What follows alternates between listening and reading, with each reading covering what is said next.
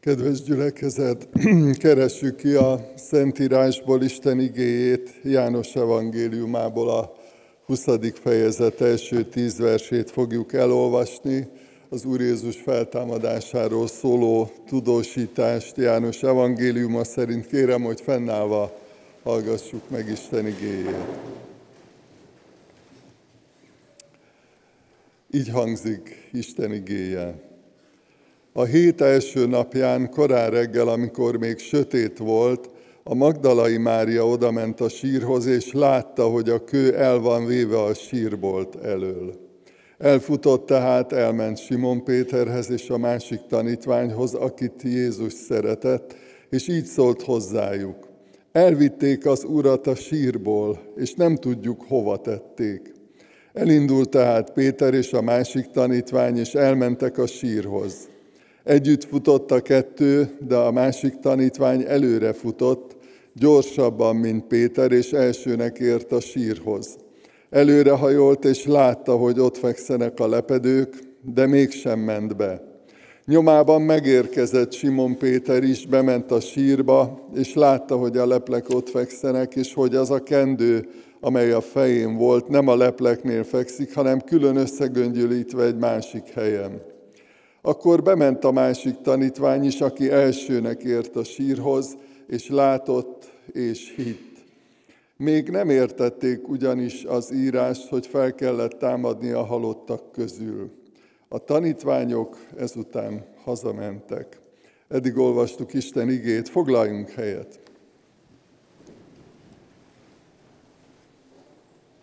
Kedves gyülekezet, nagyon szeretem ezt a a képet, mert hogy minden rajta van, ami ehhez az ünnephez kapcsolódik. Egyrészt a kereszt, ami már üres, mert hogy Jézus Krisztust miután keresztre feszítették, utána a, a sírba helyezték, miután az áldozatot elvégezte értünk, bemutatta értünk, és a sírkő is el van hengerítve, ami azt jelzi, hogy a halál, a bűn nem uralkodhatott Jézus Krisztuson, hanem megszabadult, kiszabadult onnan, a mennyei atya feltámasztotta őt, a teremtő örökkévaló Isten. Négy gondolatot, üzenetet szeretnék a, a szívetekre helyezni így húsvéttel kapcsolatban, nem közvetlenül ehhez a szentírási részhez kapcsolódva, nyilván ez is benne van, de általában, amikor a húsvétról vagy az Úr Jézus feltámadásáról gondolkodunk, akkor néhány olyan fontos szempontot vagy üzenetet, amit vel kapcsolatban bízom abban, hogy magunkkal visszük, és az a, az egyik célja az Isten tiszteletnek, amikor együtt vagyunk tanítványként, hogy magasztaljuk Istent, hogy hálát adjunk a megváltásért, hálát adunk az élet győzelméért, hogy ennek a hatását, ennek az üzeneteit, ennek az örömét magunkkal vigyük akár a szűk családi körbe, ahogy hallottuk, vagy akár a következő napokba, akár már a továbbiakra gondolva a munkahelyünkre és a munkánkra, a hétköznapi életünkbe. Az első tehát a feltámadás öröme, a másik a feltámadás ereje, a harmadik a feltámadás üzenete, és a negyedik pedig zárásként, hogy milyen fontos szerepe van annak, hogy hogy kapcsolódunk a feltámadáshoz, hogy a, hogy a hit, az Istenbe vetett hit az egyetlen kapcsolódási lehetőségünk, hogy ez valóság legyen, ennek a csodája, ennek az ereje valóság legyen. Azt uh, olvassuk a római levélben, hogy Isten országa nem evés, nem ivás, hanem igazság, békesség és a Szentlélekben való öröm. Az ünnepeket is sokszor így fogalmazzuk meg, így határozzuk meg, hogy, hogy öröm ünnep.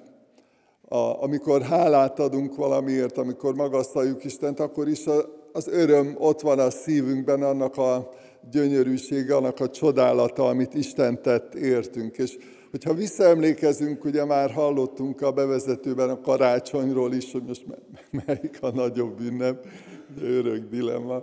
De ott is az angyal, amikor megjelent a pásztoroknak, akkor azt mondta, hogy ne féljetek, nagy örömet hirdetek nektek, amely az egész nép öröme lesz. Tehát nem csak néhány kiválasztott, nem csak egy-két ember, hanem azt mondja, hogy olyan örömet hirdetek Krisztusban nektek, megszületett az üdvözítő, az Úr Krisztus a Dávid városában. Ez az örömünknek az oka, a, a forrása.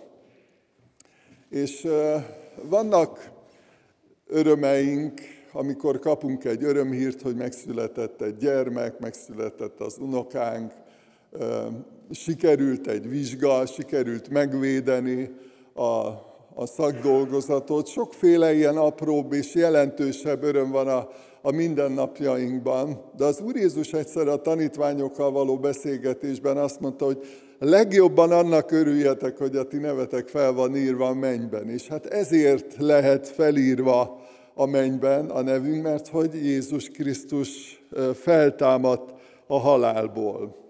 És nagyon elgondolkodtató, hogy ugye, nagy csütörtökön az úrvacsorai közösségben is együtt voltunk, pénteken, nagy pénteken is gondolkodtunk arról, hogy milyen hatalmas jelentősége van az Úr Jézus halálának, és akik hallottátok azt az igehirdetést, nagyon jó volt azt látni, azt végig gondolni, hogy miközben itt a Földön milyen rettenetes dolgok történtek, ahogy elfogták az Úr Jézust, ahogy megkínozták, ahogy keresztre feszítették, hogy a tanítványok hogy viselkedtek, hogy élték meg ezeket a pillanatokat. Csupa szomorú dolog itt a földi összefüggésekben, vagy térben, és miközben a, a mennyben, ahogy ezt a mennyei atya, mint egy áldozat bemutatást fogadta el, így gyakorlatilag egy, egy csoda, egy hatalmas csoda, egy öröm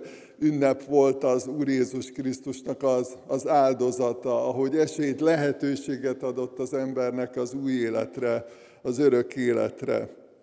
És nagyon érdekes, hogy ugye a húsvétkor mondhatjuk így billent át ez a dolog abba, hogy hát ami a mennyben is nagy öröm volt, az, az itt a földön is, hiszen az élet győzött, a, az igazság győzött a bűn fölött, a, a tisztaság, a tisztátalanság fölött.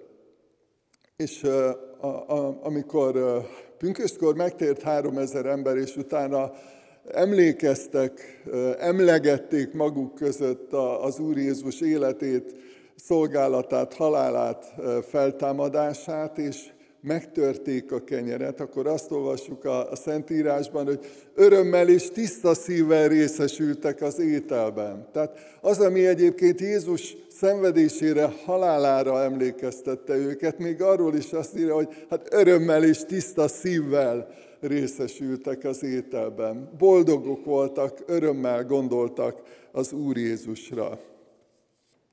És van igazából még egy nagyon megrendítő igazság, valóság az igében. Nehémiás könyvében olvassuk, hogy az Úr előtt való öröm ör, erőt ad nektek, másképp fordítva az Úrban való öröm erőforrást jelent nektek. Tehát olyan valóságos öröm és igazi öröm az Úr Jézus Krisztus személye és az ő szeretete, az ő áldozata, hogy ahogy Krisztussal azonosul az ember a megtérés, az újjászületés csodájában, akkor hogyha olyan sora van, mint ahogy hallottuk itt a, a beszámolóban is, Indiában vannak olyan helyek, ahol kifejezetten veszélyes tanítványnak lenni, Krisztus követőjének lenni.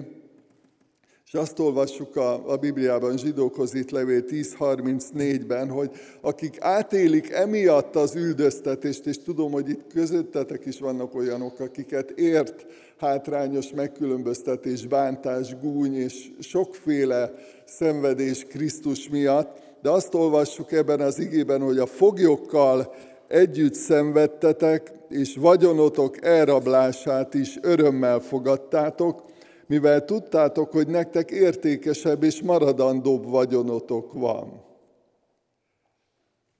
Ez ilyen elképesztő, nem? Hát, vagyonotok elrablását örömmel fogadtátok. Hát nehezen tudunk ezzel azonosulni, de, de nyilván megértjük az igéből, mint ahogy például az Úrért vállalt üldöztetés, szenvedést úgy fogalmazza meg ez igaz, hogy megadatok nektek az a kegyelem, hogy szenvedjetek érte. És ez, ezt így nehéz előre megérteni, meg azonosulni vele, de, de mégis olyan öröm árad ebből a, a hitből, ebből az Istennel való közösségből, hogy mindent érdemes vállalni, mert hogy Jézus él. Azt gondolom, hogy nem vagyok egyedül azzal a tapasztalattal, hogy azért sok minden megpróbálja elvenni az örömünket. Nem? Annyi dolgunk van, annyi feladatunk van, néha túl soknak érezzük a felelősséget, a bizonytalanságot, mit, mit hoz a jövő, vannak ilyen kísértéseink, hogy aggódunk, és nyilván ezekben néha benne vannak ezek a küzdelmeink.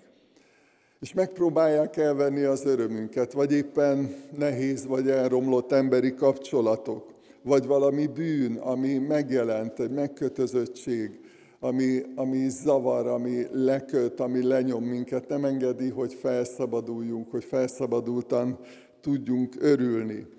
És ezt a részt ezzel szeretném lezárni, hogy azt mondja Isten igéje, hogy ügyeljetek arra, hogy senki se hajoljon el Isten kegyelmétől, hogy a gyök, keserűségnek a gyökere felnövekedve kárt ne okozzon, és sokakat meg ne fertőzzön. Mert ez fertőz. A keserűség, az örömtelenség fertőz, és azt mondja az ige, hogy örüljetek a feltámadott Úr Jézusnak, adjatok hálát és magasztaljátok érte őt. A feltámadás ereje. Azt írja Pálapostól, hogy szemétnek ítélek mindent, hogy megismerjem őt és a feltámadásának az erejét. Nem csak információ az, hogy Jézus Krisztus feltámadta a halálból, nem csak néhány szó egymás mellé odatéve, hanem hatalmas erőforrás van benne, ezért nem féltek a haláltól azok, akiket üldözték az Úr Jézusban való hit miatt. Gondoljatok arra, hogy milyen hatalmas erő szabadult fel akkor, amikor pünköskor hirdeti Péter az evangéliumot, Szentlélekkel beteljesedve, és három ezer ember megtér egy embernek a megváltozásához, vagy, vagy átformálódásához is micsoda hatalmas erő kell, és, és ott három ezer ember megtér.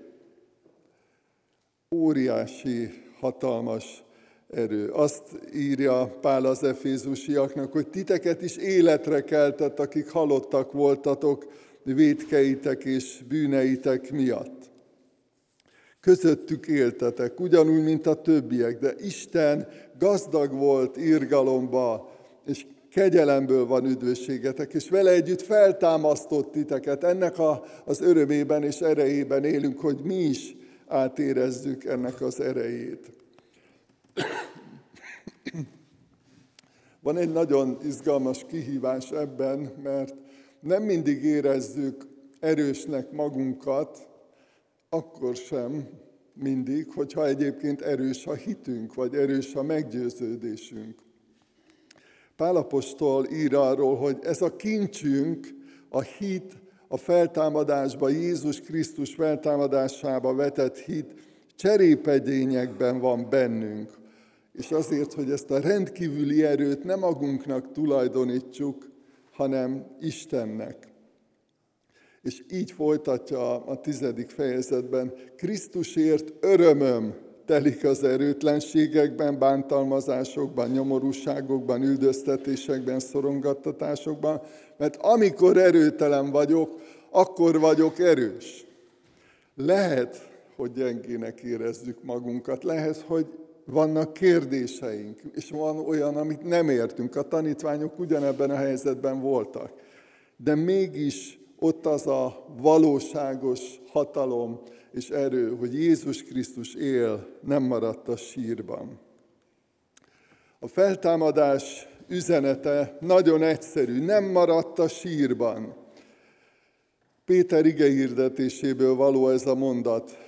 Feltámasztotta Isten ezt a Jézust, aminek mi valamennyien tanúi vagyunk.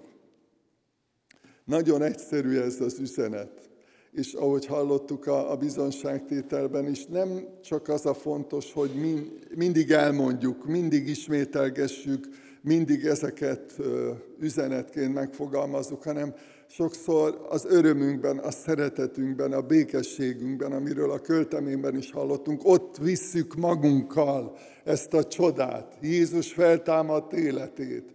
És mi magunk is üzenetté válunk, meg az is nyilván, amit mondunk de hogy legyen ez a húsvét is ennek a csodának a következménye, hogy feltámadt Jézus, és vigyük ezt az üzenetet. Azt írja Pálapostól, hogy ha csak ebben az életben reménykedünk a Krisztusban, minden embernél nyomorultabbak vagyunk. Hallottunk arról, hogy, hogy a héten is volt egy temetés. Néha ilyen pillanatok, ilyen helyzetek vannak, körbeállunk egy koporsót, és és imádkozunk, hálát adunk, és sírunk, és, és ez, ez hozzátartozik a mindennapjainkhoz, a, az életünkhöz. De azt írja Pál, hogy, hogy ne csak ebben a földi életben reménykedjünk, hanem higgyük azt az ilyen esetekben, az ilyen pillanatokban is erősödjön meg a hitünk, hogy, hogy van feltámadás. Nem csak egyszer valamikor régen volt, hanem ilyen reménységünk, ilyen valóság van a szívünkben. Van élet és van feltámadás. És végül hit a feltámadásban. Jézus azzal, hogy feltámadt a halálból, meghívott minket a hitre. Meghívott minket arra, hogy kapcsolódjunk hozzá ne nyugtalankodjék a ti szívetek, higgyetek Istenben, és higgyetek én bennem. Bíztat erre. Bízzunk benne, kapcsolódjunk hozzá, fogadjuk el az ő ajándékait. A feltámadás valósággá és igazi értéké válhat bennünk. Tamásról, az egyik tanítványról olvassuk, hogy ő először hitetlenkedett, úgy is szoktuk mondani, hogy hitetlen Tamás. De mindannyian ilyenek vagyunk egyébként, hogy sokszor, ha szégyelnénk, akkor, ha nem szégyelnénk, akkor ki is mondanánk, hogy hát hiszem, ha látom. Ugy, ugyanezt érezte, ugyanezt gondolta a Tamás. És azt mondta, hogy ha nem látom a kezén a szegek helyét, ha nem érintem meg ujjammal, nem teszem a kezemet az oldalára, nem hiszem. Megmondta, hogy ő ezt nem hiszi el. Meg neki a tanítványok, hogy ez valóság, ez megtörtént. És Jézus Krisztus még ebben a helyzetben is azt mondta, hogy nyújtsd ki az ujjadat, nézd meg a kezeimet, nyújtsd ide a kezedet, tedd az oldalamra. És Tamás ezt mondta, hogy én Uram és én Istenem.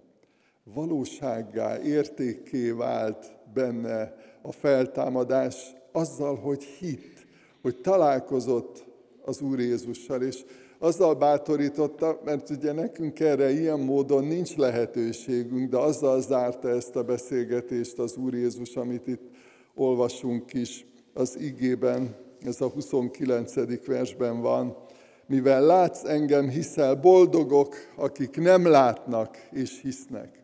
Mi nem látjuk Jézus Krisztus, de szeretjük. Mi nem látjuk de hiszünk benne. És gondoljunk arra, hogy milyen nagy öröm, hogy Jézus él, Jézus feltámadta halálból, hogy milyen erőforrás van ebben a csodában, Jézus Krisztus személyében, aki azt mondta, hogy minden hatalom nekem adatot menjen és földön. Hogy milyen üzenet az, amit ránk bízott ezzel, hogy Jézus él, és hogy legyen erős a hitünk ma is, és vigyük tovább ezt. Imádkozzunk. Urunk, köszönjük az igazi örömet, amit tőled kaptunk az ígéből, a Szentlélek által, és köszönjük, hogy erősíted a hitünket, és imádkozunk azért, hogy ez a hit tovább terjedjen, hogy segítsünk azoknak is hitre jutni, hit, hitben megmaradni, megerősödni, akik még keresnek téged. Kérünk, Urunk, hogy ezt az ünnepet ilyen módon is tedd eredményessé, gyümölcsözővé, hogy legyen a Te áldásod minden közös családi beszélgetésen. Imádkozunk azért, hogy legyen a Te áldásod a hétköznapjainkon, amikor az életnek az örömével és az életnek az erejével tudunk tovább menni, és segíts, hogy megerősödjünk a, a hídben és a bizonságtételben. Amen.